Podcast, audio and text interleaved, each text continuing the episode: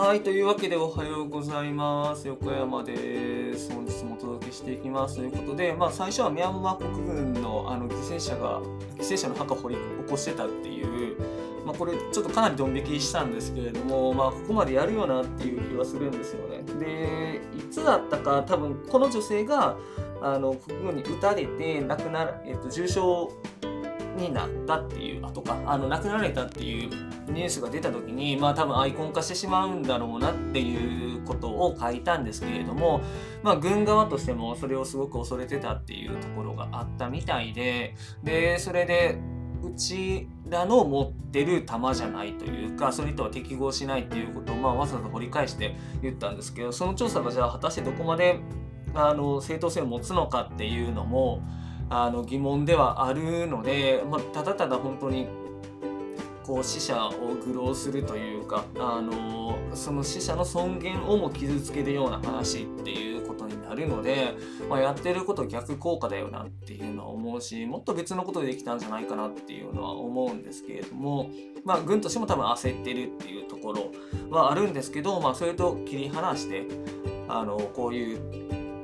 なんだろうこう死者を愚弄するっていうようなことはあのやめてほしいなっていうのは、まあ、切に思ころですね。でまあ文章内にも書いたんですけれども軍隊ってまあ基本的には外敵から自分たちのその国を守るっていうことで、えー、作られる組織ではあるんですけれども結構いろんな例を見てると自国内のその国民を傷つけてるっていうのが結構あるんですよね。でこと日本に関しても、まあ、例えば昔だったらこう226事件とかがあったりとか、まあ、その軍によるクーデターがあったりとか、まあ、第二次世界大戦下でもあの軍がかなり統制を厳しくしてであの国民をかなり苦しめたっていう面もあったと思うのでまあ、そういうところから考えるとじゃあ軍を持つってどういうこと？軍ってどういうものなのかなっていう議論になった時になんかもうちょっと冷静にあの負の側面もあるよねっていうことをしっかり考えていければいいのかなっていうのは個人的には思っているところです。はい、次ですね。王子様なんていなくてもプリンセスが目指す女性の自立っていうことで、まあ、そのディズニーのプリンセス像っていうのがどんどんどんどん変わっていってますよっていう話なんですけど、まあ、これ結構昔から言われてるというか、ここ最近かなけど言われ始めたのは、まあ、有名な話で、その世相に合わせてあのプリンセス像っていうのを、まあ、ディズニーさんが変えていってるよっていう話なんですけれども、まあ、あのその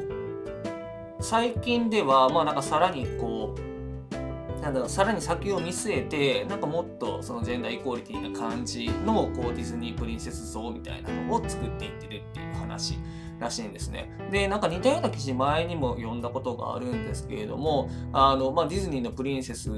を見てたりとか、あとバビー人形とかですね、もうあの白人の人形が結構多かったんですけれども、それを見たその黒人の女の子が、あのなかなか自己肯定感が高まらなかったっていうような話が出ててで、まあ、それで今バービー人形もその黒人の人形さんとかもいっぱい出てるしあのディズニープリンセスもその黒人だったりとか、まあ、そのアジア系の、えっ、ー、とプリンセスが出たりとかっていうので、まあ、かなりいろんなところに配慮しながらやっていってるっていうのがあるんですけれどもそれって本当に如実にその女の子たちのその自己肯定感にも直結するんだなっていうのを感じてでまあこれすごくアメリカ的ですけどいい話だなっていうのは思いました。まあ、日本もなんかその民族的なとこで言えば、まあ、今かなり多民族国多民族国家っていうかあのいろんなとこからの、あの、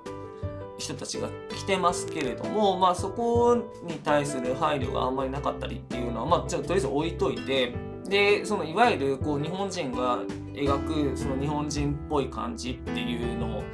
で、えーいろんなこう描かれ方することが多いんですけれども、まあ、それだけじゃなくて、まあ、いろんな体型とかもあったりするのでなんかそういうところも別にいいんだよみたいな感じになればいいのかなっていうのは思ってます。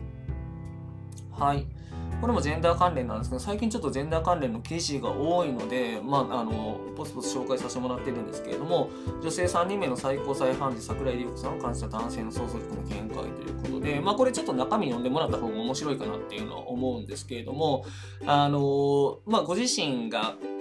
結婚されて名前が桜井姓に変わったんですけれどもそれまで旧姓でずっとお仕事されてきててでけど裁判所内では判決文を書くときは本名というかあの戸籍に載ってる名前じゃないとあの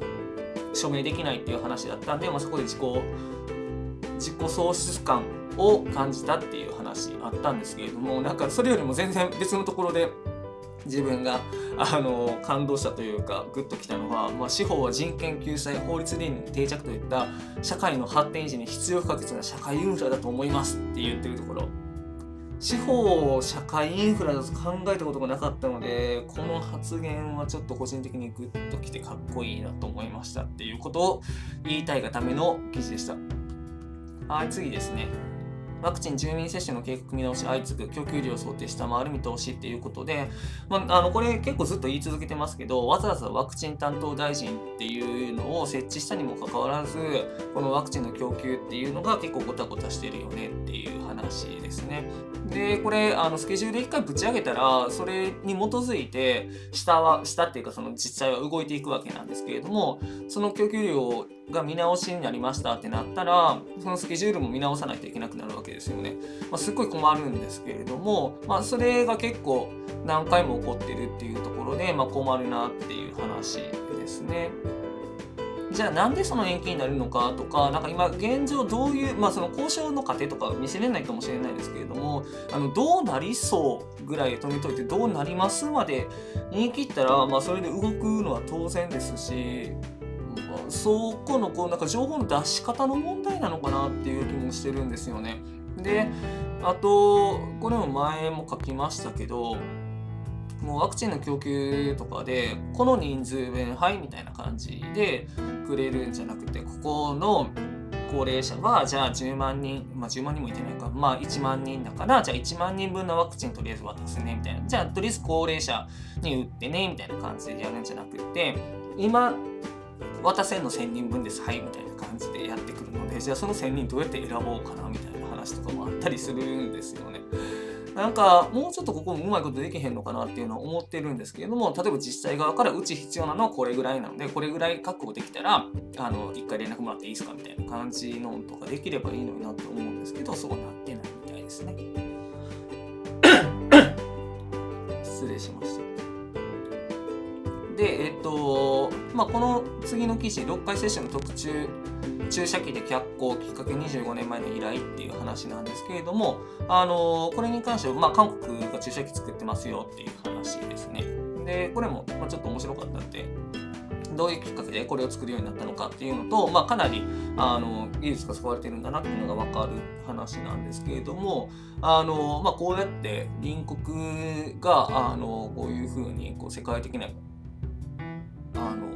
パンデミックのその状況の中で脚光を浴びるっていうのは、まあ、個人的にも嬉しいなっていう話ですね。結構それ以上でもそれ以下でもないです。で、えー、っと世論調査の結果ですね、内閣支持率はちょっと戻ったかなっていう感じ。まあ、ただ不支持率がなんかそんなに下がってないのが気になるなっていうところだと思います。うん、なんかまあ多分安倍さんの時とはちょっと動き方違うのかなっていう感じはしてて、まあ、そもそも菅さん人気ないのかなっていう感じはあるんですけれども、うん、まあこの支持率もこう4割ぐらいが結構底堅いかなっていう感じになっててでまあこの9ポイント支持率の9ポイント増加っていうのはあのえーと、緊急事態宣言の延長とかっていうのでそのコロナ対応っていう部分を評価されたのかなっていう気がしています。で、まあ、政党支持率も出てるんですけれどもちょっと政党支持率の動きに関しては私は読めないところがあるのであまり多くは言及しませんが、まあ、立憲民主党がちょっと下げたなっていう印象があるっていうところですね。